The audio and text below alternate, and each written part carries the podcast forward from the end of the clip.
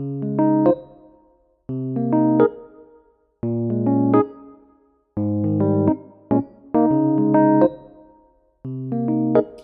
Valentine's Day, everyone! We hope y'all had a wonderful day spent with your loved ones. Today, we'll be talking about mental health and talking about our experiences with our own mental health within our culture. So get comfortable and grab a snack and listen in on our mental health journey. So, let's talk about it!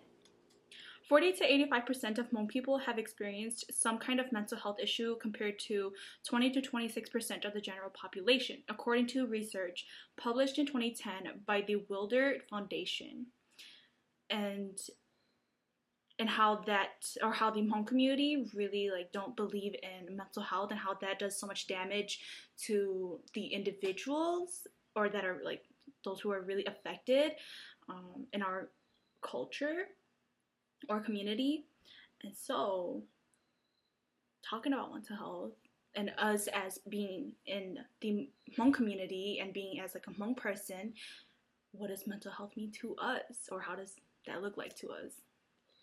So like generally the definition of like mental health would be like your emotional, physical and social well-being.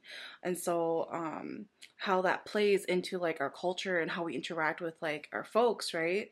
Um it it's really important because it's how we outwardly show people like how we're acting, how we think and how we feel. Mm-hmm. But in our culture it's necessarily like you can't really show that part of you. Mm-hmm. It's like never been accepted Mm-hmm. to show that part of you in our Hmong culture. Mm-hmm. Yeah, and I feel like um, just like talking about like mental health in ge- in general, like it's not just one one problem, but there's a lot of like layers to mental health, right? Mhm. And on the individual themselves. For example, like for us, right, um, being as like a Hmong daughter or being a woman, you know, that's like one layer you know, like another is like uh, generational trauma, Mhm. PTSD from from the war, you know. um, yeah, and just like gender norms too, right? I think there's a lot of like things that come into play with our mental health and a lot of the layers that we need to tackle down. Mhm. Yeah. So like for y'all's mental health as like a Hmong woman, a Hmong daughter, how has it like been for you guys? It's rough. I It's think we can all agree that we were born into immediate you need to live up to these expectations Mhm. and you were immediately put into work hmm the day you're born because you are a daughter of a household, hmm right? Yeah. Like being groomed. Yeah. Yeah. Like I think we all know that we started out really young learning how to grow up hmm and or like what's the word? Be responsible. yeah, be responsible and take responsibilities that usually adults would do. You know, it's like Mhm. you live a childhood, but at the same time you're treated and um and being groomed into being an adult and taking big responsibilities Mhm. at a young age. Yeah. And I think it's even like way before that too, right? Like way be- the expectations were already there the moment that they found out that like oh yeah it's a girl Mm-hmm. You know, like- Mhm. obviously if it's a girl then she's gonna be doing x y and z mm-hmm. already. you know like we already know how her future's gonna look like we already know how she's gonna be like Mm-hmm. and this is how it's set they already has something set that and, and something set in for you already Yeah. being as like a Hmong daughter Yeah. Yeah. Yeah. Yeah. yeah Yeah, I definitely see it because um I know I have like two nieces right now. You know, they're so very young. They're Mhm. just they're just babies, right? Mhm. And like we've already I didn't realize this, but we but as a girl, I guess it's just something that I was also coerced into, but we Mhm. already started talking about teaching her how to wash dishes. Mhm. And I was just like, wait a minute, that's not the right thing to do Right. because she's just a baby, you know. Mhm. She's just a little kid just you know, like why are we talking about her taking big responsibilities, right? And even even just like um even just like talking about how um what's the word? Can't really word it, but basically just being or having conversations about the type of wife you would be Mm. at a young age, Mhm. right? Mhm. You know, Yeah. Yeah. it's really sad. It is. It Except is the really day you were born, you've already pretty much you already have something set in, it's not set in goal, but like something that like already tells you that this is how your life is gonna be. This is how your future is gonna look like. You're gonna be married at this certain age. Mhm. You already you should already have kids at this certain age. Mhm. Yeah. Yeah. It makes me sad. Yeah. It is. I remember I started learning how to do dishes probably like six years old. Yeah. Yeah. yeah. Same. You know, I had like a stool in front of the in front of the the fucking sink. Yeah, I yeah, was yeah. washing dishes with, with my little sister, who was only like four fucking years old at that time, kind of thing. yeah. Yeah. Or like just when we do like events and ceremonies, Mhm. like you're expected, even if like you're like six years old, you're expected to like wash dishes. Yeah. Like put food on the table. Yeah, yeah. Yeah. Even though like you're useless as fuck, Yeah. like, they still expect you to like do your job Yeah. at that age. Yeah, that was me too. Yeah. Like, oh, you're gonna you're gonna need to learn this when you're older anyway, so let me just teach you it now, and you're just like fucking ten years old, you know? Right. Yeah. I remember one time. my mom got so mad at me. So I remember one time. I probably I was probably like maybe nine or ten years old, and I remember when I was washing dishes because we just got done. Some we were doing some type of like um event, like oni, Mhm. a spiritual event, Mhm. and um and it was just my family and I. We were like chilling in the living room. My brothers and them were sitting on the couch. My dad and my mom were chilling, and then it was just me in the kitchen washing dishes. And then I was so angry because I didn't want to do the dishes, and it was just me. And I'm like, why do I have to do it when like my brothers are there? Like Yeah. I'm Confucian. So I was so mad, and so I was washing dishes, and then my mom's strainer. I got so mad that like you know how like for the strainers like there sometimes like there would be like rice stuck onto it and Mhm. like you have to like shake it Mhm. or like for the water to come out too or and so I was like banging it onto like the side of the sink and I but I banged it too hard because I was so angry and I broke it and my mom got so mad at me and then but I was so mad I'm like why do I have to do this like it's not even my job yeah you know it's just like those like small little like experiences like memories and it's Mhm. like it's funny, but then like if you think about it, it's like you know it's super fucked up because like once again like Hmong boys, Hmong men like just get to sit around, you yeah. know, and Yeah. don't do shit. Yeah. Like my brother, he didn't he was never told to like learn how to do the dishes until he was like 17, I think. Yeah. You know, compared to me when I started at like 6. Mm-hmm, You know, it's like it's Mm-hmm. that Yeah, yeah. difference, Yeah, right? yeah. It's like that very obvious like gender norm Mm-hmm. placed in the like not even just like the Hmong community, but like a lot of communities as well. Mm-hmm. Yeah. Yeah. Sorry, uh, I was just thinking too. I remember when I started going to youth program, Mm-hmm. um, and for the first time, I didn't have to do dishes, right? And it was all the boys that had to do the dishes. Mm-hmm. and um it, of course because you know they were trying to break the gender norms of like you know like because Hmong women Hmong girls are always like doing dishes or like or, or always having to do something to clean up after Hmong men right Mhm. and so you know they they changed it where like where they wanted to teach young boys that like you know like men and boys can do this too it's not Mhm. just a woman's or a girl's job you know Okay. and so I went home and um and I told my sister in law about it. At this time my sister in law she was still living with us.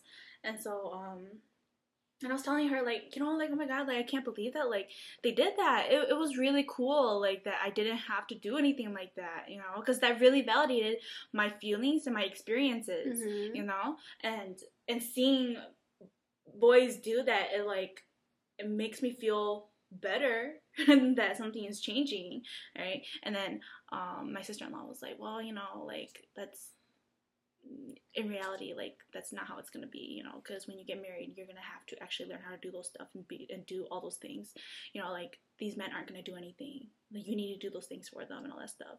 And I was so invalidated by by what she said, and I'm like, but then like you know like but why does it have to be just me? You know just because i'm gonna get married and be that that perfect sister-in-law you know trying to take care of this fucking family when i can't even fucking take care of myself. Like Mhm. the fuck? Yeah. you know? But i was like very invalidated right? And and i'm just like thinking about like the these like experiences that we experience to an adult and like how much we what's the word suppressed like the amount of like emotions we suppress ourselves and we don't allow ourselves to feel these things and to like finally be able to like process these things. And even if like you're an adult like for me example i'm still an, uh, like, i'm an adult and i'm like processing these things and i'm like uh, how does healing even look like? Like how do you still feel angry from from then to now or like if it's not being angry then what what type of emotion should i feel because i've been so numb or i've i've like conditioned myself to numb myself from like not feeling those emotions anymore right Mhm. i think that like that's like the biggest like struggle Yeah. I think a big factor to that is I think I've mentioned this a lot before in the previous podcast that we've talked about, but the there's so little change in our culture right that it's like whenever we bring a problem up, it, it won't go anywhere, Mhm. or it'll be very small change. Otherwise, everything else is like barely impacted. Mhm. And that's a really big part of as to why it's so hard to heal from these things, and it's so hard Mhm. to like be happy. right right Yeah. But also with like our elders, you know, they've grown up, they've Mhm. been groomed themselves, and it's just that overlapping of that grooming Right, over and over. You know, my mom's been groomed, my grandma's been Mhm, groomed, mhm. and it just goes on for generations Right. and generations, Yeah. right? Mhm. You know, like my grandma, she's she she basically is like you. I think this goes to like all of our grandmas where Mhm, mhm. they do everything for the man, right right? And you see that yeah and then they tell you that you need to do everything for the man because they did everything for the man and that's what they learned from their mothers yes. right yeah I remember my grandma. So my dad and I, of course, you all know that my dad and I don't have a good relationship. And I remember my Mhm. uh, my grandma and I. So I was driving her back home because we want to go do something, and then she was talking to me because I wasn't on talking terms with my dad, and she was talking to me. I think she was trying to comfort me, but then not really. so she was like telling me that like, you know, like you must be really sad because you know like your dad say all these things to you and do all these things to you and that really hurt your feelings you know like i can definitely relate to you because you know at a young age you know my dad also like did that to me too you know said really hurtful things and all, and all those things but then at, at the end of the day you know like we still gotta do things for them you know we still gotta listen to them because they're always right at the end of the day. But and then so i was like Stop Boy. talking. Stop talking. Stop talking. Girl, you're not. You're not. You're not. yeah, I think she was trying to comfort me, but then like it all like took a twist, Yeah. and I'm like, I I understand where you're coming from, Yeah. you know, but then like. If you have nothing better to say, just don't say it.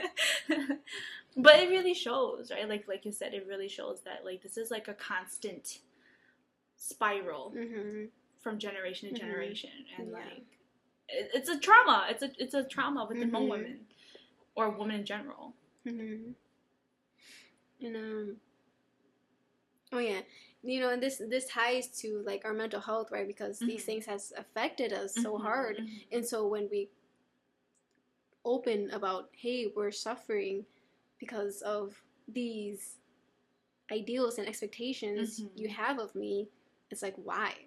They question why you would you ever be sad about being a woman kind of kind of thing, right? Right. it's like it's very they like it's very invalidating of your feelings and it's like you should be the ideal person Mhm. so why are you sad Right. Right. kind of thing Yeah, I think a lot about like um because I remember when I was a youth and I attended youth programming, and these are the things we learn, right? To to undo these things that oppress us, right? Mhm. And um, and systems, right? Uh, systems that oppress us. And um, the more I was learning, I start to question patriarchy, right? I start to question why, why, why do we do these things? Why do we have these things? Why are these like a, a like why are these like normal, right? When it shouldn't be normal Yeah. um, and and I started to question it and I started to challenge it, right?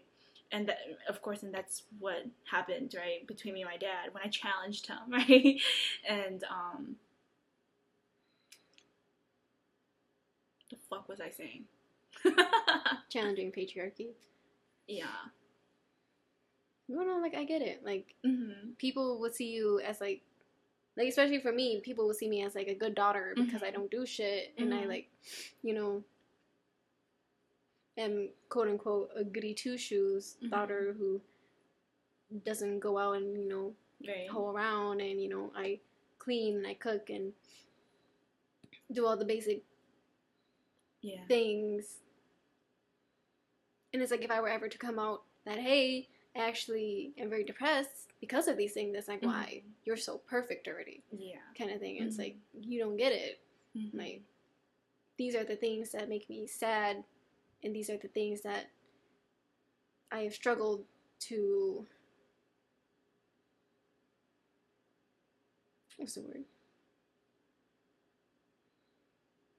But you know what I mean? Mhm. It's like you were told at a young age to be this perfect daughter, and you grow up and you're like, oh, I've taught you all these things, and you you do so well into already like being a wife. Why are you sad?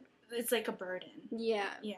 And like, why do you have to carry that burden when like you don't want to fit in that perfect mold that they had created for you? yeah, Yeah. exactly. It's like, bitch. Yeah. Yeah. I remember I was saying, yeah. I remember. I remember. I was saying that like I started to challenge my dad, right? I started to challenge and question patriarchy, and to the point where people thought that I was rebelling, Mhm. right? And like when you think about rebelling, you think about people who do drugs and shit, right? and people, I don't know, right? And so like people were just saying that I was rebelling and I was a really bad daughter for like challenging my dad, right? But then it's like, what's the problem? Yeah. What are you afraid of?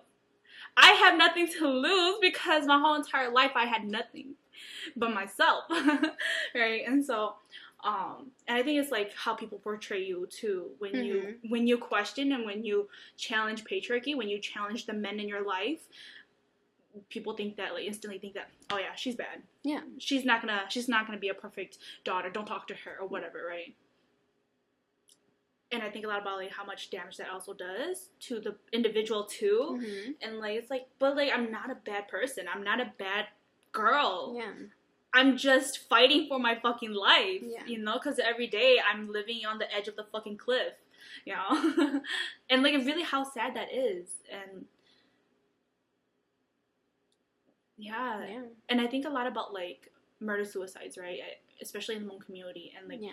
whenever shit like that happens, like I'm always like really down in the deep, like dump, right? Because like I get really sad because when I think about that, and it, and it hits me right, like reality, my reality as a Hmong woman. No matter like how how much we challenge it, it also has to take our Hmong brothers to do something about it too because they're the ones who created this mess, right? Mhm. And again, right, our reality is that Hmong men won't do shit. They will sit back and let their brother do what they gotta do, right? Yeah. And and and not only that, not only like the killing, right? But it's the aftermath as well. No one, none of the families want to do anything because one, she was a bad wife. Two, she wasn't listening. Three, she's either cheating or doing something. That's why she deserved it. Yeah. Like that's not it. And like when when Hmong women like this they die, Oh, or when they get murdered, and like no one wants to take on her funeral. Yeah. They don't want it, anything to do with the like the, the expenses. They don't want to like take her on like as you know one of their people. And so it's it's super messed up Yeah, it's messed up. and it's really really sad yeah and like and it, it makes me think a lot about like that could be me you know like that that could be me and no one would want to do anything and the only ones who will want to support me are my Hmong sisters Mhm. you know and those who aren't even like immediate family and really like how sad that is. Mhm. and that shit like fucks you up I was gonna speak upon like how like those expectations are so much pressure mm-hmm. on a lot of people. Mm-hmm. Um, like for me, I I was like processing everything you guys were saying, Mhm. right? I finally had something like, oh, Mhm. now I now I know what to say. So, uh, I always have like my mom's voice in the back of my head, like because of I lived with her, right? Mm-hmm. She was grooming me to be the best wife, Mm-hmm. But nonetheless, like I still feel like everything that I do for my my family, for my significant other, and then for my girls too, like I feel like like we were literally just talking about how I was like cleaning Sen's house.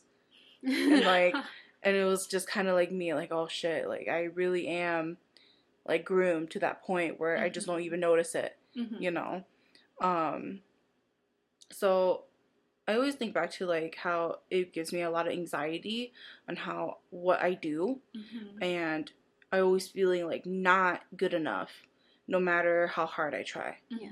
because in the reality of a lot of Hmong women, no matter how good of a wife you are, you're still going to be getting like that shit talk Mm-hmm. even after death. Mm-hmm. You know, um, relating to your your murder suicide case. Mm-hmm. You know, no matter what she did, X, Y, and Z, it was still never enough. Mm-hmm. It's never going to be enough. Mm-hmm. And so, um, it really affects my mental health. You know, Mm-hmm. I overthink a lot and I always have doubts about myself and my ability to do things.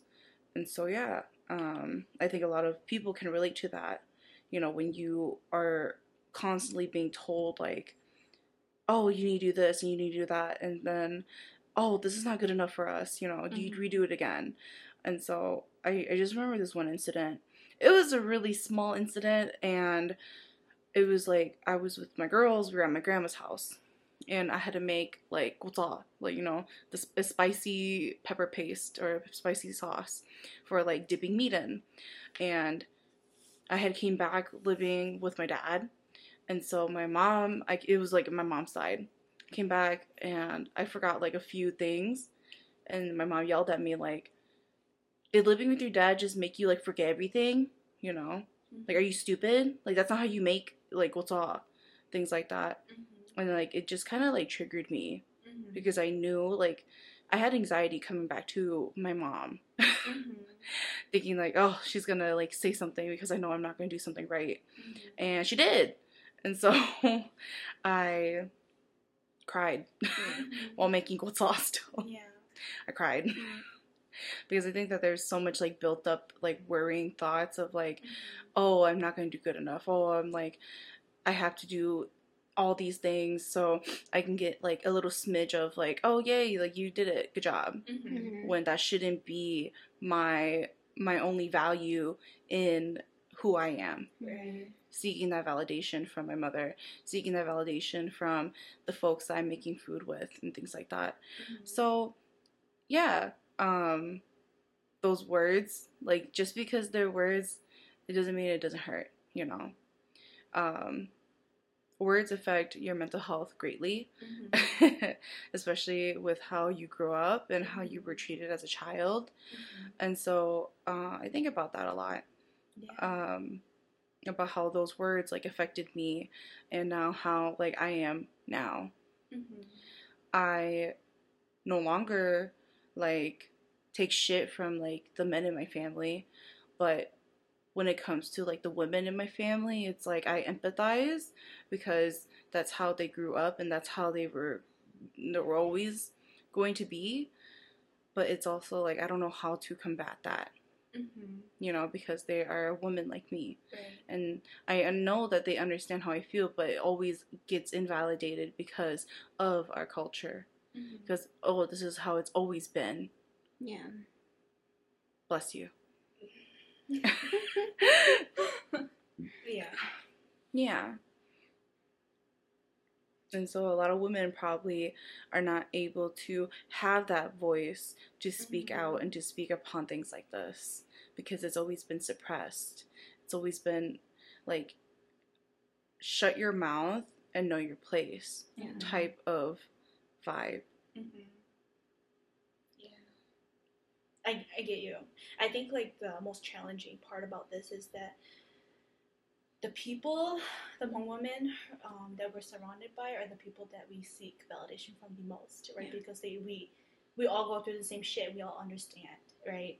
And but then like it, it hurts so much when these women still uphold patriarchy, right? Because that's all they know and that's all they've ever learned Mhm. to do Mhm. and so definitely that is a big struggle like how do you how do you still support a Hmong woman in your life that still upholds patriarchy and does a lot of things that hurt you right? I think that's like one of the biggest struggles and like you're not alone in this and that like even outside of us like there's a lot of like women out there that go through that too like they don't know how to interact with their moms Mhm. because that this is the relationship that they have that was created and and it hurts them. But you know it's okay to like distance yourself from you know a woman too when you feel like it, it, it hurts too much and you mm. it's very invalidating you. Because like you said right like this is all they ever know and that they all ever learned and it's okay to make space between the two. Yeah. because just because at the end of the day they're like your mom like that's like some shitty shitty saying. But then like it doesn't matter even if like at the, at the end of the day they're your mom. Like if they hurt you they hurt you because at the end of the day you're both still human beings. You know how to think and you know how to feel. Like that should not define that relationship should not define you how you want to interact with this person. Yeah. But yeah definitely like a lot of people can relate with that and it's really hard and it's still a struggle like on an ongoing struggle. Yeah. I think talking about like relationship with your parents, I remember I used to um I first like opened up about like a bit of my mental health towards my parents and like my family Mhm. and um it used to be like really bad before like we used to have like I used to have a really bad relationship with my parents Mhm. when I was younger like during middle school but I remember when I first like opened up about like my mental health they were confused because it's like you live under a roof and you know you're fed and Mhm. everything and like you seem to be perfectly normal you know you have a bed to live in you know we feed you food every day, Mhm. you know you go to school come back you know have a Mhm. roof under your head why are you sad Mhm. right and that shows like how invalidating that is as well Mhm. to you Mhm. as a person because we obviously are human we have our own individual mindsets and our own individual lives and the things that we think about ourselves Mhm. you know it's like it's like they don't think that we have a fucking mind of our own just because we have parents that we Mhm. should be grateful for right Right. right yeah I think that really ties into like what they experienced in war. So you know how they had to run, Mhm. Mhm. run. They had to sleep in the jungle. They had to sleep uh, in concrete houses, in bamboo houses, and so there's always like this really toxic saying in our culture, like you know, at least you have a roof over your head, because we had to go X, Y, and Z in in Thailand, you know, in in Laos, and so just be grateful. Mhm. But it's like, why are you gonna invalidate my feelings with your experience? Because this is something that I've never experienced before Mhm. Mhm. you know i'm like i'm sorry that you had to go through that but we're in a new age Mhm. we're in a new whole gen- new generation and we have our own different set of problems Mhm. You know and so i think that there's that automatic um judgment of like you're taking everything for granted Mhm. everything that we've given you and you should feel bad for it. Mhm. Yeah. and i think that's really fucking wrong. Because like i like for me like i acknowledge and i respect your experience living in the jungle right? But now that's not the case. Now you live in america. Now you have a job you know? You sleep in a nice bed. And it's like i don't i don't know how that correlates with me you know just because you experience that doesn't mean that like you should push it down and shove it down my throat Mhm. to cater to you for everything Yeah. just because you experienced that Yeah. it's like we should feel bad for ourselves because they've gone through worse kind of Right. thing. right. It's like no, no. Yeah.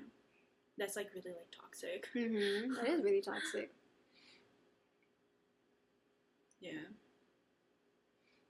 I also wanted to mention religion and how religion plays also a really big part as to why mental health is so um not talked about because if on a on a more like religious level when we talk about how you know we're like really sad or like we have breakdowns right it's kind of mostly considered as you have something wrong with you Mm-hmm. religiously Mhm. and we can fix that religiously Mm-hmm. kind of situation. And um, I remember I went through that a lot Mm-hmm. because I was like super super sad and It's okay. It's okay.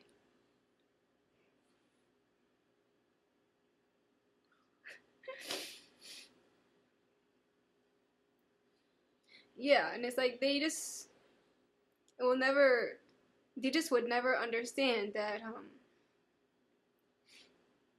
I'm not fucking sad because there's demons around me that are haunting me that are making me sad, you know. Mhm. And you can't fucking fix it by tying a string on me Mhm. and hoping that it'll go away, you know. Right. You've been hoping that it'll go away forever, Mhm. kind of thing. It obviously didn't work because it kept coming back. yeah, but yeah, I think in a lot of situations when they see in our community when people are depressed, the first thing to do is to uh, try to like fix your spirit, Mhm. kind of thing. Yeah. And a lot of the times it, it just doesn't work that way? In more ways you need like like help. Mhm. Not religiously, but like actual therapeutic help, Mhm. right?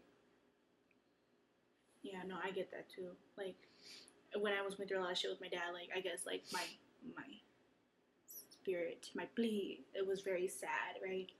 I didn't fucking know. But like some shaman lady was like, Oh hey, you need a string tied around you because you're fucking sad. I'm like, Oh shit, really? Alright. but like it's like if you really think about it, it's more than it's more than the spiritual piece of it, you know, it's Yeah. more than the oning or whatever Yeah. that string tied around you, right? It's it's the the damage that's already been done by the person who had hurt you. Mm-hmm. And like how do you process that? How do you heal from that? How do you even like feel that, you know? like I didn't even know that I was feeling sad inside, but like I know that overall like I'm sad, but like but then again, like I've become numb to it that I can't feel these things. But really like that shows how much fucking help I needed outside of the spiritual piece, right? Mhm. Like a string is not gonna help my feelings, um, the the pain that I feel, the anger that I feel. Like that's not gonna fix anything, you know. That's just fixing the spiritual piece of me, Mm-hmm. not the me outside. Because I still feel, I still think, you know. Yeah. I think that's the biggest stigma of talking about mental health is that they think you will always need religious help rather than like um what's the word? Rather than like actual physical needs and like help, you know, like going to therapy Mhm. or, you know, just being able to fucking talk to someone about what's been going on in your in your life, right? Mhm. Yeah, like um I mean, I don't think my dad is going to do anything about it, but when I told him that I was going to therapy, it was like his reaction was so bad. Yeah. Yeah. And I was just telling him, you know, I don't want to be depressed and I don't want to be anxious and I don't want all these things to be crumbling down and that's the reason why I'm going to therapy, you Mhm. know? But he still insisted, like, oh, like, are you gonna fucking blow up on me? Are you gonna go fucking crazy on me one day? And I just looked at him and I was like, no. I just wanted to tell you that I'm going to therapy. because I thought that it would be good to at least tell you because I thought you would understand. But parent, I can't fucking tell you shit, you know, Yeah. with this type of reaction that you're having. And um, spiritually, he's not, you know, shaman. He, uh, he doesn't believe in shamanism, so he wasn't going to do anything about it. He just told me to meditate, you know. And I think that's, yeah, thank you for your advice. But these are reasons why I don't talk to you, Mm-hmm. you know. It's giving me even bigger reason why, because he would tell me, like, after he said all those hurtful shit, you know, you can always talk to me. No. And I was like, no, the fuck, I can't. Yeah. No. yeah. Um, you will never be able to understand, you know, what goes on, even no matter how much you try to open up to me, you know, because I he, he knows that I understand that I fully listen to him and I don't fucking judge him for, you know, having all these things and going through his head, right? But he always does for me, um, and it's really fucked up Mm-hmm. because there's always that sense of like not feeling safe when you come back home Yeah. not being able to tell someone how you really feel when you come back home in your Hmong household Mm-hmm. because all they're going to do is judge you and try to give you advice Mm-hmm. when all you really need is just someone to listen. Mm-hmm. And that's what therapy is, Mm-hmm. you know, just need someone to listen to you. Mm-hmm. Yeah. I was also going to add another thing uh, for our like religion. Mhm. So it's not only like mentally, but also like physically, right? Mhm. So I have eczema. Mm-hmm. and everyone like my eczema was really bad it was spreading from my legs my belly my arms um, to my back and so i was just like covered with sores and dry patches and Mhm. like i would be itchy all over the place and they would claim you know like oh my spirit doesn't like my name Mm-hmm. so i had a total of like f- four name changes in my life This is spiritually. yeah this is Mhm. spiritually Yeah. yeah, my legal name is still my legal name since birth. yeah, yeah. Um, but yeah, like spiritually, they would think like, oh, like the reason why your eczema is so bad is because of your spirit not liking your name, and so we have to change it so it can have like it can feel better about itself and you can heal, right, physically. And I'm like, as a kid, I never understood Mhm. because like I just didn't know like what the fuck all this spiritual shit meant. But then as I got older, I was like, no. Mm, It does not work that way. it doesn't work that way. It's just like my body, my immune system, more in specific, just fights against like moisture, you know, and that's why I get itchy, and that's why it's like just a really bad reaction to water, you know, without getting moisturized very fast. And um, I think that a lot of Hmong people still hold on to that. How like it can change you physically and it can change you mentally Mhm. when in reality just like you need to go to the hospital you know or you need therapy or you need to just get like help you know so yeah Yeah, it's really true.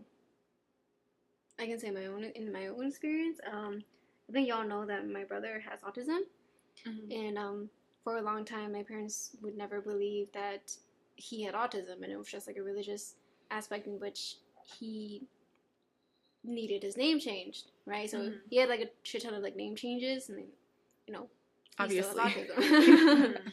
And then finally when they were able to accept that you know it's not a religious reason and that it's like a like um a disorder Mhm.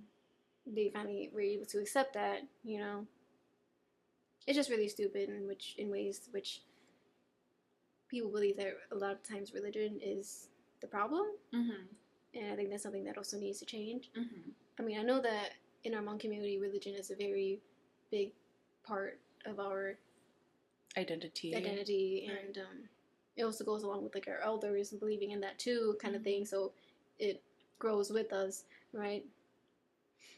Yeah. and i think that the way that we because like using religion is like the way we cope with like mental health with Mhm. physical health and Mhm. like most aspects of our life Mhm. But then, like, what are other like ways that a lot of Hmong people have coped with their mental health? Mhm. I know for a fact that a lot of Hmong men they cope by being alcoholics, Mhm. by drinking alcohol, by using substance abuse Mhm. because they're not allowed to talk about their feelings and what goes on in their head. Right. Yeah. And for a lot of women, we just fucking endure. Yeah. We- yes. we literally endure. We don't. I don't know a lot of Hmong women who hit their kids, but a lot of most most cases, Hmong men hit their kids Yeah. in, Mhm. in fits of anger and fits of rage because of something that happened at work. Mhm. You know, and that's not fucking okay. Mhm. and for the women, we carp- compartmentalize everything. We internalize Mhm. everything that Mhm. goes on. Yeah.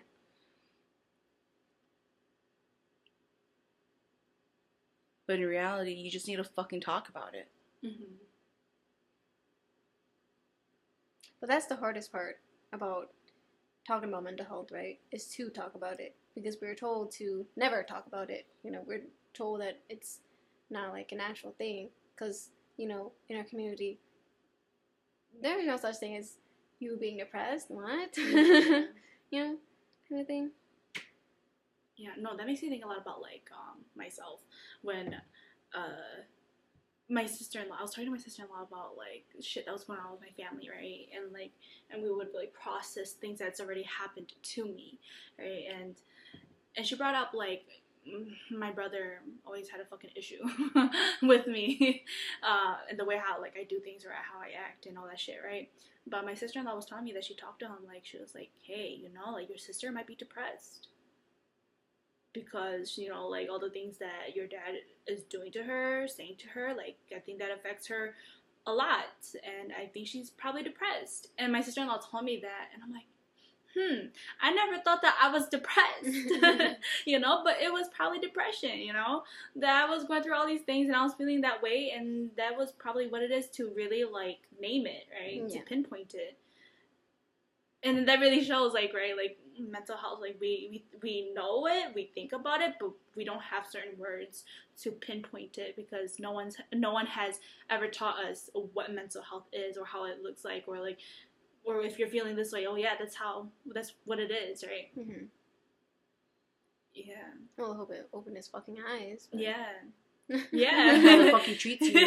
yeah i mean definitely it did like Maybe stop, maybe stop acting like a fucking bitch. But All your fucking brothers, bro. uh, Give them yeah. a fucking wake up call. yeah, Dead stop some fucking cunts. I mean, I can say like definitely like my brothers. A few of my brothers are better. So Well, we all know that they've Yeah. gone through Right, their own right. struggles, you know, with you know seeking that Mhm.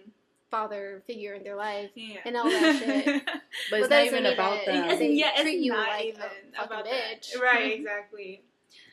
But yeah, I mean, yeah.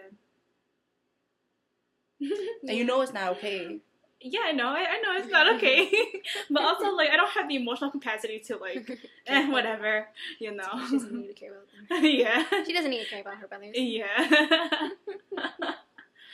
but even like the emotional capacity that I can like th- that I have, like that even like plays a lot of about like my mental health. Like I think like really like boundaries, right? Mm-hmm. With the way how that affects my mental health.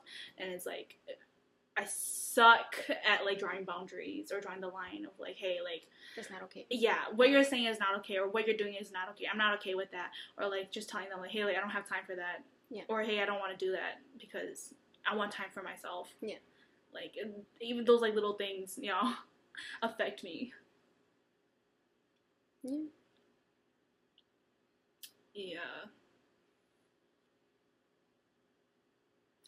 I was thinking a lot about like the spiritual piece. Um, I was thinking a lot about like how exhausting it is to.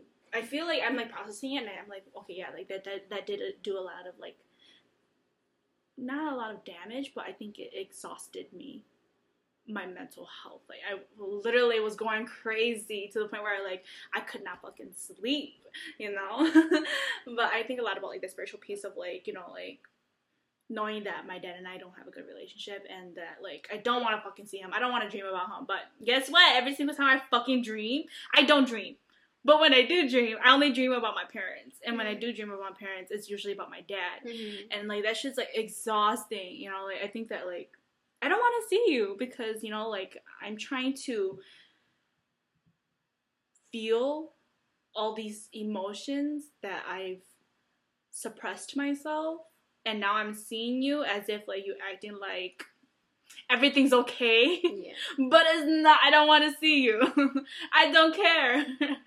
but you know, again, I always talk about this about like how like, you know, at the end of the day, like women still always like get the short end of the stick. Yeah. And we still like eh, who who is always still there at the end of the day? Hmong Mhm, women, right? mhm.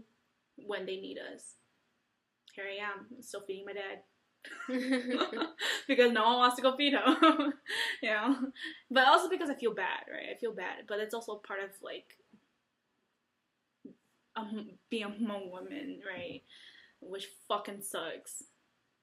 That shit sucks. And it's like fucking sad. It's really sad to really, if you think about it.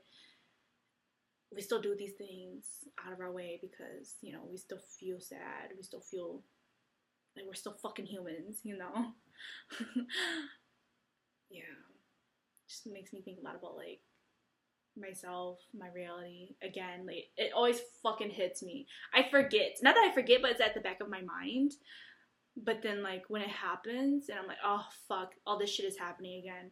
This is my fucking reality Mhm. this is why this is why i'm always stuck in this position i am always feeling this way because you know what what i really wanted most was you know for someone to validate me and to like to save me right? Like but but you know people always tell me like um, you can't you can't depend on your brothers you know? At the end of the day you can only save yourself.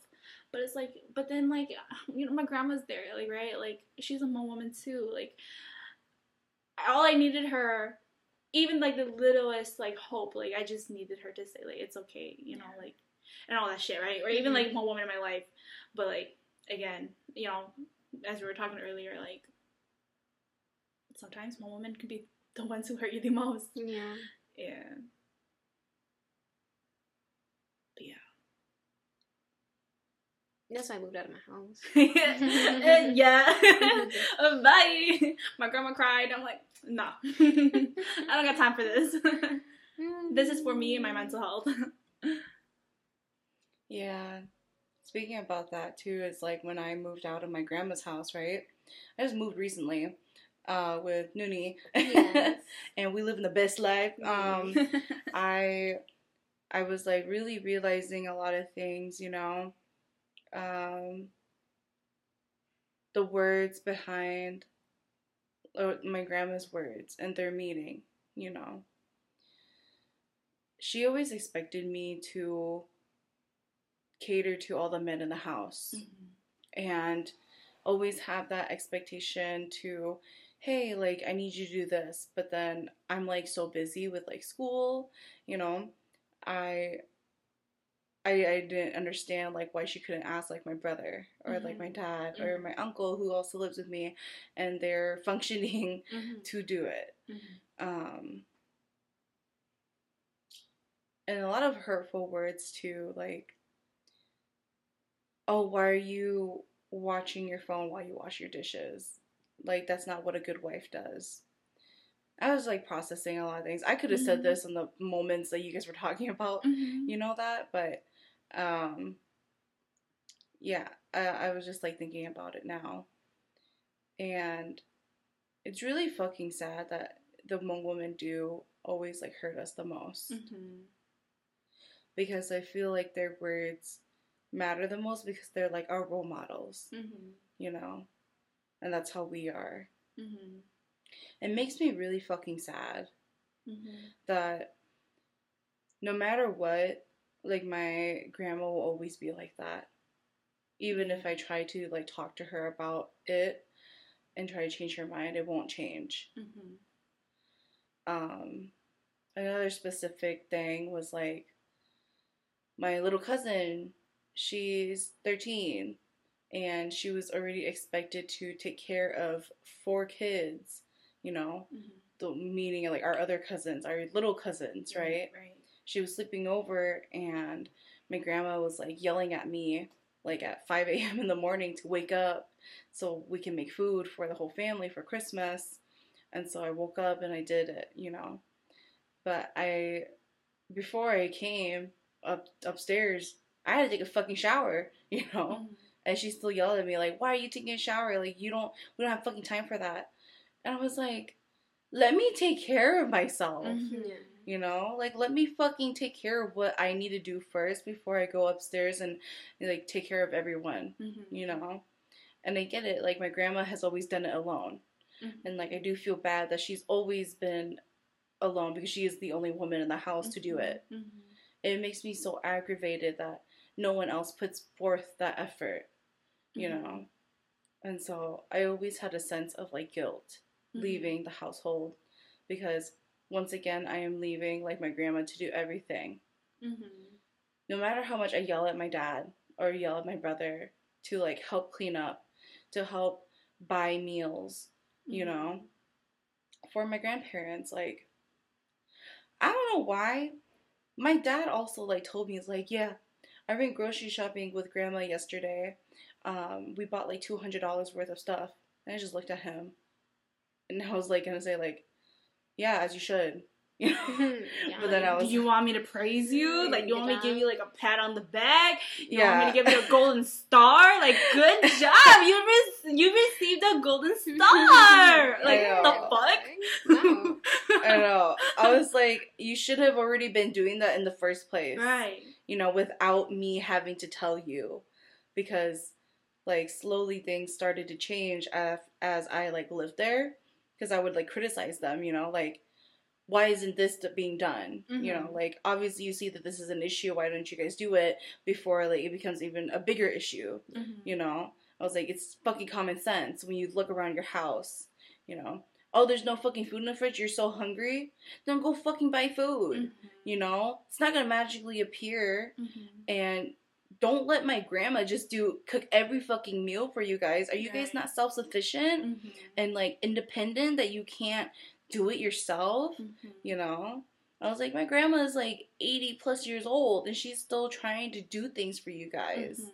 you know, still cleaning up after your messes. Mhm. It's like, I know that it takes a toll on my grandma because my homegirl, she don't sleep, Mhm. you know? She literally doesn't sleep until everyone is asleep. Mhm. Yeah, and I'm just like, it, it it's like that. I know that in that mental health, she has to take pills in order to go to bed Mhm. because it gets bad. And then she can also get like night terrors at night Mhm. without taking the medicine. Mhm. And so it really truly speaks on like we don't really care about like your your woman's or Hmong women's mental health Mhm. and like what they go through. Yeah. Because if they did, then they would have changed. Mhm. But nothing has changed. Yeah. You know, and I was just reminded that like um, when my dad had passed, and you know, my of course my grandma was hit the hardest, right? Because that's what her one and only son, and yeah, yada yada yada. But not saying that like you know whatever. But um, but my grandma was like really like sad, right? And um, to the point where she was like always crying and like every second of the day, and yeah, uh, just causing trouble for everyone. And also like you know, but I get it, right? She's fucking sad. She doesn't know how to process it. She doesn't know where to throw this this sadness, this anger, this pain, right? And and so that's why like she she puts this on people, right? And making them feel bad or needing that comfort from others to be validated that her one and only son is dead, right? And she needed to be validated that like how it feels as a mother to lose a son Mhm. when you know of course that saying that like how sad it is to see one of your own kids go before you right Yeah. yeah I get it but, but um yeah and i think it was just so bad to the point where like um my workplace we started thinking about therapy for older folks right and and i remember my coworker talking to me about it like hey like how do you think how would you feel uh to have your grandma be a part of it, right? Because you know, obviously you're the granddaughter and your family, and because you work with us, so I wanted to just have your input on it, and you know, and so your grandma would be comfortable in having. We're wondering if you can be in the space, right?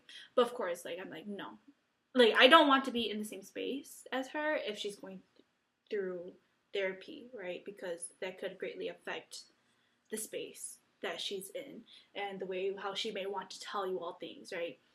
Um, and also because like for my own mental health too, like that that's that's that's a lot on me, Yeah. and there's a lot of things that I know that like that hurt me and that may invalidate me, right? And because we're family, so like you know. But I was thinking, but like that that's a really great like a really good thing though, right?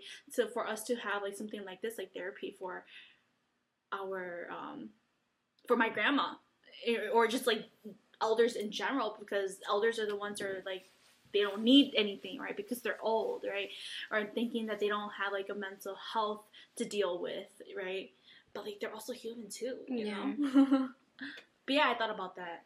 And like that's still like that's something that we still need more.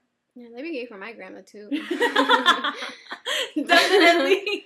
My grandma, she like like what you said, she doesn't know how to deal with her own traumas and her own Mhm. sadness, so she projects it onto other people, Mhm. and she makes them feel bad for Mhm. not caring about her. right right She self pities Mhm. herself, things like that. I totally Yeah. get what you mean. yeah You know, my grandma's fucking crazy. So.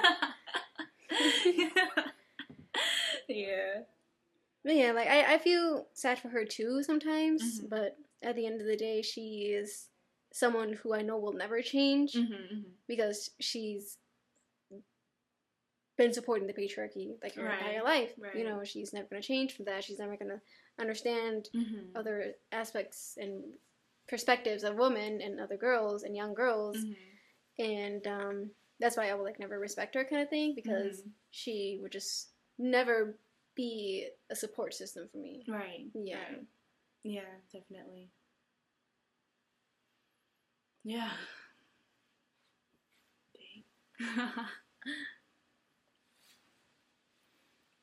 Also too i think that a lot of elders won't want to go to therapy because of the stigma behind talking about their problems like that mm-hmm. yeah and how it makes them feel because like nudie said you know we were grown up to never talk about anything like that Mhm. sensitive like that Right. and so like who knows if they're it's going to be helpful for them to be able to open up about these certain situations that happen to them Well, I don't think it's not like about like it's it won't be helpful. I think it's it will be. I think it's like introducing them, not introducing, but like talking to them and allowing them to undo these things and telling Yeah. them that it's okay, right? Because their whole entire life, like people's been telling them that like no, you shouldn't be feeling that way. Or like you know, like people always say like, oh yeah, like you feel sad, like don't cry too much, you know, but you. Or like you shouldn't be crying, but like something's fucking going on, so you're feeling all these emotions, right? Mhm. like they're telling you to cry but to not but to also not cry like the fuck do you want me to do right but like people have been telling them that their whole entire lives and so like you know like my grandma really like wanted to do therapy Oh, she did she did and That's she good. really wanted to but it's because like she needed an outlet right she needed to talk to someone. She needed someone to understand her. She needed just someone to listen right? And i think like that's what especially my women been needing their whole entire lives right? Is someone to just fucking listen but no one listens right? Because they're always the one listening. I also want to talk about reputation. that too. I was thinking about that too. And like a lot about like when when elders they don't think about mental health they don't want to go through therapy right? Because they're afraid of what others may be thinking of them they're like oh yeah they're crazy or oh yeah like yeah she's needing help so that's why she's going to that you know Yeah. and all, all that shit right being being the talk of the town It's like you're degraded for Right. seeking help. right Yeah. or like something's wrong with you Yeah. why is she going to therapy why are they going to therapy when like, you know oh, they can just don't- one name Don't be her friend because she will also Mhm. put it onto you. right right Situation. right yeah definitely let plays a really big role in our elders too. Mhm. Yeah, that's why I was. Really like old fashioned. Yeah, that's what I was thinking about. Like, I don't know how many elders would be a- wanting to go to therapy like that Mhm. because of their reputation. You know. Yeah, you Yeah. know, think about it. My grandma would never do that kind of. She'd be like, "Who do you think I am?" Yeah, my I gra- think like my grandma of, like, too. their their pride and ego. Yeah, that's true. My Oh. It's grandma- fucking My grandma's very prideful. yeah, but I think it's like for my grandma. I think like she saw it that she needed help, and that's why like she seeked for it. Mm. And also because like you know, of course, like she goes to elders programming, and so they talk to her about like, hey, like there's we have this open for you. Are you interested in it? You know, Mhm. and yeah, I think it's just like you know, for some people like who are more stubborn, like won't take it because I don't know. But I think I guess like for some folks who feel like they're they have nothing to lose, so they'll take it. hmm Yeah, like both of my grandmas, they're so like fucking hard headed. like even my grandma, you know when she's when y- y'all started sending her food, uh, she was like, "I don't want to eat their food." And I was like, "Grandma, it's just free fucking food. Just like fucking keeping your fucking house and Yeah. use the vegetables when you need to fucking eat because uh-huh. you know when I leave, who's gonna fucking take you grocery shopping? Mhm. You know, like I know no one in this house really does things like that for you. Mhm. So just take it. Just take the fucking food. Just take the fucking food. and so it's like slowly trying to open her up to talking to a community right. because like for them they've been so in solitude and silence with their own like family and their own stuff that they don't want to talk to anyone about it Mhm. you know and that's I, I already know how they're like and so i hope one day she can go to therapy you know because Mhm. there's a lot of things that need to be talked about Mhm. but um i think it's really good that your grandma wanted that and your Mhm. grandma needed that and sought out for it Yeah. and that's a big change Yeah.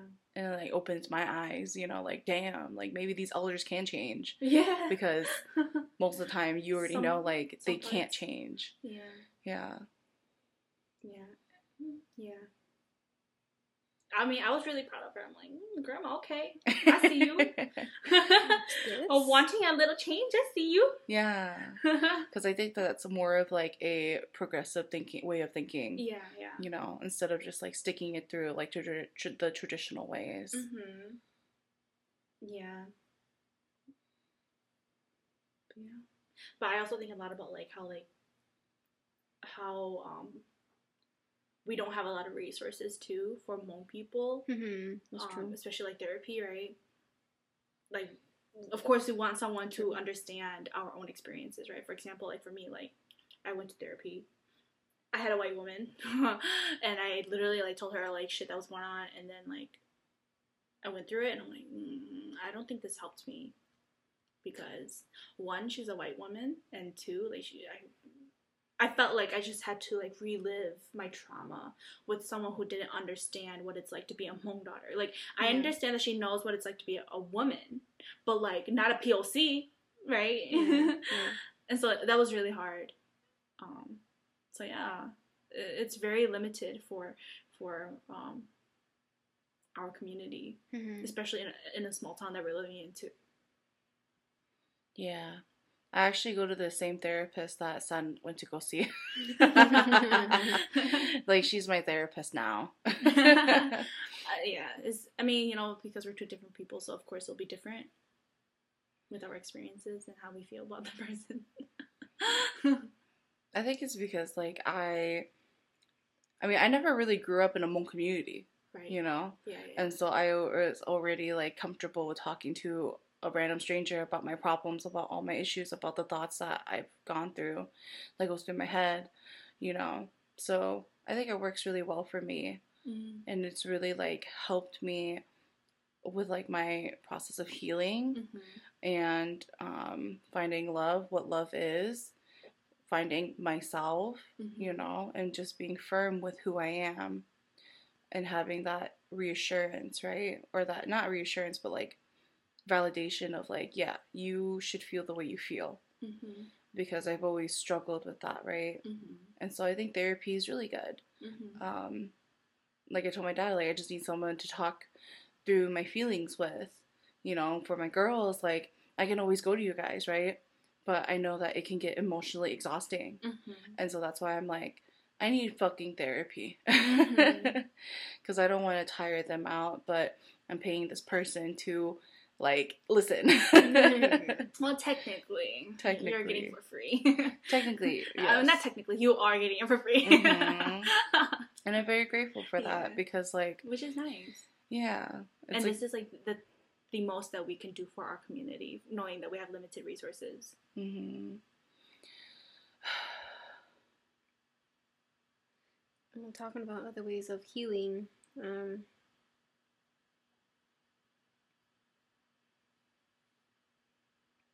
I guess for as for healing, like healing looks very different for everyone. yeah, As an individual? is. Yeah. Like you can't expect like everyone to go at the same pace because everyone thinks differently and process their emotions differently from how like you may think how you process yourself. Mm-hmm. So you can't. I think it's very ignorant of you to think that like, why is this person not already like healed already or whatever the fuck that means, yeah. right? Yeah. but it's not about that. Like you know, it's it's very ignorant to think like that or to have that kind of mindset. I can say for myself that I've definitely healed a lot from my mental issues Mm-hmm. because um, I talked about this with Q before, but it feels like it's never happened, and that's how I know that I've healed from it because it feels like I don't remember that I used to be so sad Mm-hmm. kind of feeling. Mm-hmm. That's really good. Yeah. it is really good. Yeah. I think the first step of healing is kind of like for me it was just accepting the fact that these things happened Mm-hmm. and I have nothing to do. I can't do anything to change that. Yeah. You know. Yeah, definitely the biggest thing or step to healing is accepting everything that has happened. Mm-hmm. Like the emotions I felt, Mm-hmm. how it changed me and my thought process. Just accepting the fact that it happened is really good Yeah. because it's made a really big impact on us, right? Mm-hmm. And sometimes, like with your mental health, it's kind of like circling, Mm-hmm. like you're chasing your tail, going back and back and back Mhm. because like those thoughts are like never ending, Mm-hmm. but eventually it will. Mm-hmm. Um, I guess like a part of healing too is um I'm just thinking um that like when you are able to pinpoint a feeling or an emotion and you allow yourself to feel it Mm-hmm. um I think that's like a really big like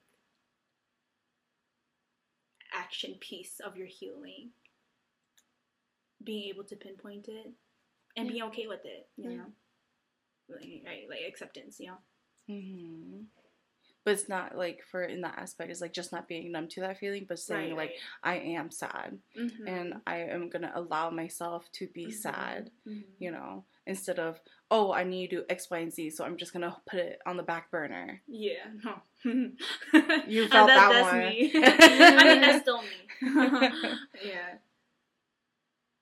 but I mean. I mean I think like my, my healing process is like all over the place and that's and that's okay because Yeah. like sometimes like wounds can open up and re- be reopened and and that's okay. Um yeah. But I think like the hardest piece I, I always like when for work um, when we have programming like uh, a support group with um, more women and um, and we talked every year we talked about like what is your your your goal for the new year right? My goal my goal has always stayed the same. Last year it was healing. Two years ago it was healing. This year it was healing.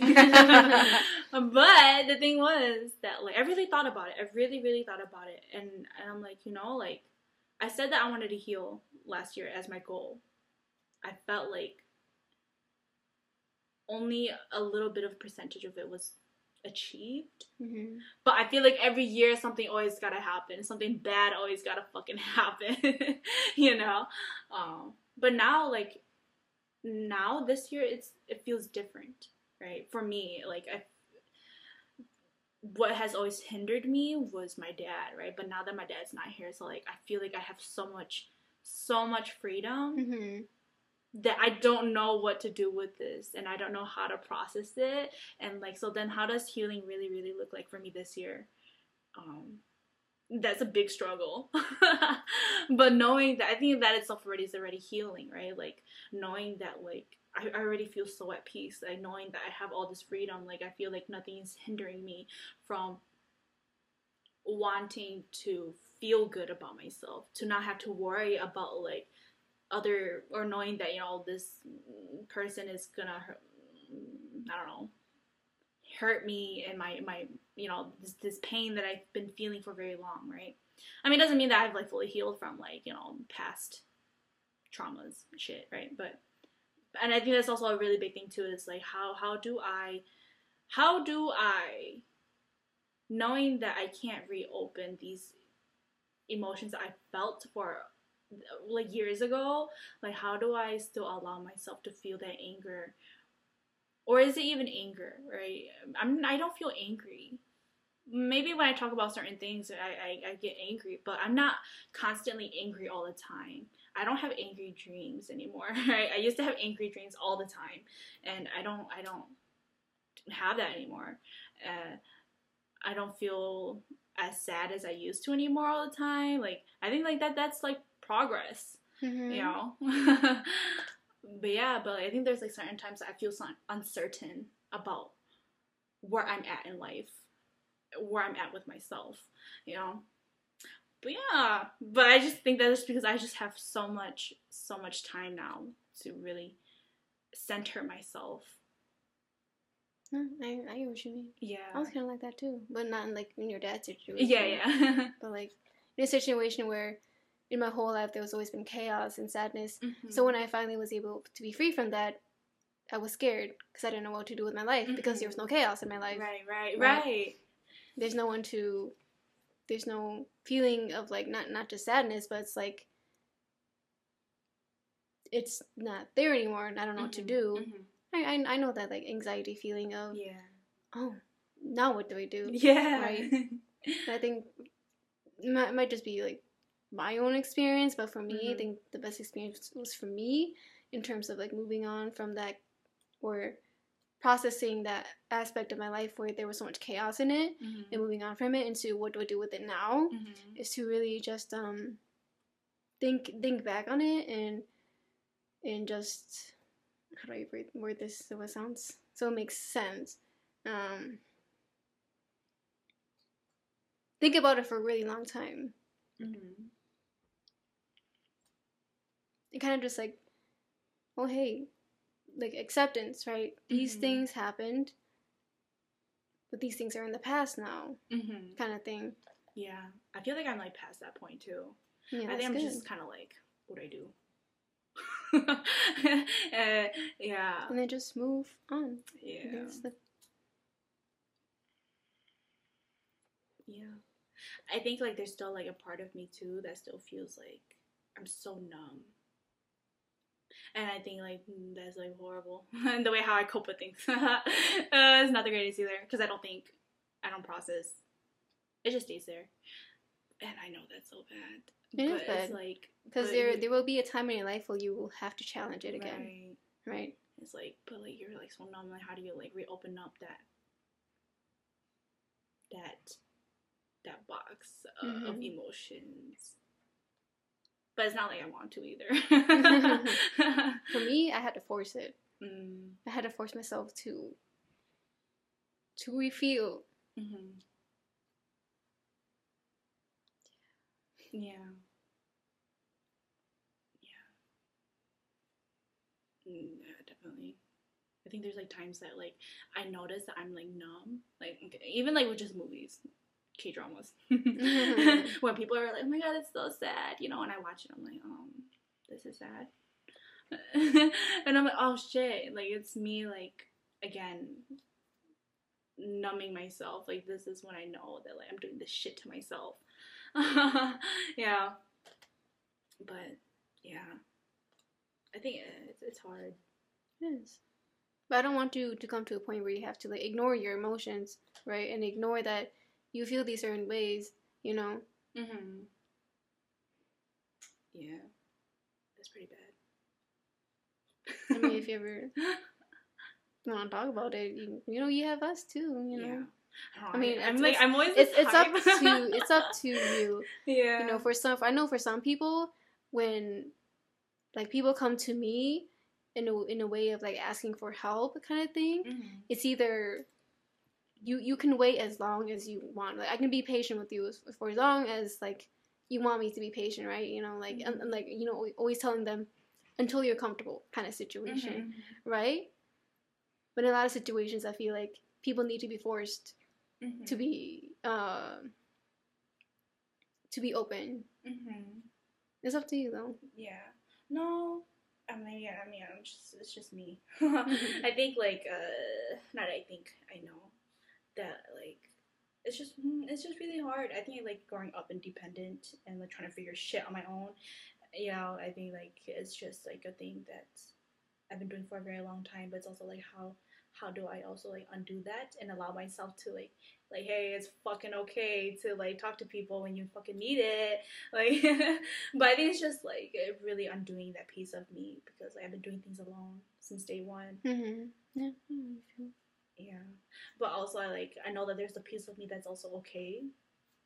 Mm-hmm. like i feel at peace. I'm content. Mm-hmm. i'm content to where i'm at. I'm content with what i do. A piece of my life. I'm okay. I'm very i feel i feel very a lot more happy than i was before. I could say like than i was like a year ago right? And i always think a lot about like because my coworker like the one who i'm really close with my mentor she's always like you know like i feel like now that we can joke around with you compared to like you know like um compared to like a few months ago you know i'm like oh shit I didn't know it was that bad. but this is progress. hey, y'all can uh, joke around with me now. yeah. yeah. But yeah, healing is fucking weird. Yeah, it is. Uh, It looks like you're thinking super hard. I am. So I was just thinking about how like the way you guys are, it's really different for me, Mhm. you know, and it's okay because we're different people.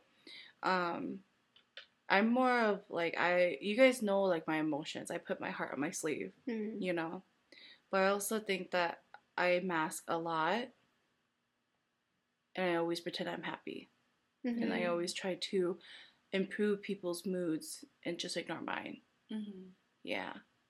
Yeah. And I feel that I empathize a lot with people because that's the way I feel. Mhm. But I don't want to show people how I feel because I'm scared to be vulnerable to them. Mhm. I know that there was like this one time I felt like this like the shaman looked at me and then saw everything like that was going through. And I was like, what the fuck? And I got scared. I got scared because I was like, I don't want you to know everything that like I've been thinking about, you know. Mhm. Um yeah.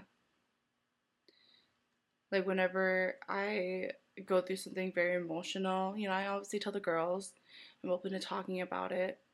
Um but when it comes to like other folks, like my mom, like my dad, my coworkers at work, it's like they kind of see like this other face that seems like, oh yeah, I'm all put together and I'm all okay.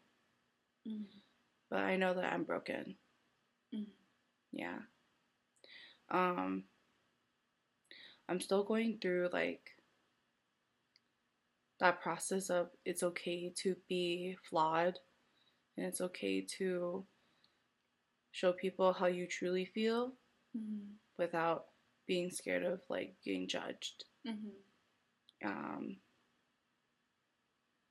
yeah. Mm. That's good. Yeah. So I think it's a process.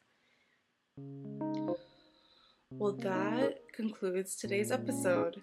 If this was too much to take in or too triggering, we hope that you are you were all able to take a step out and to take care of yourselves. Uh, if you haven't, please do so. Um, but in this episode, we hope that y'all were able to resonate with us uh, about your mental health and our mental health, um, and also relating to the issues with mental health in our community or as an individual. We hope that y'all were able to take something away from this episode as well.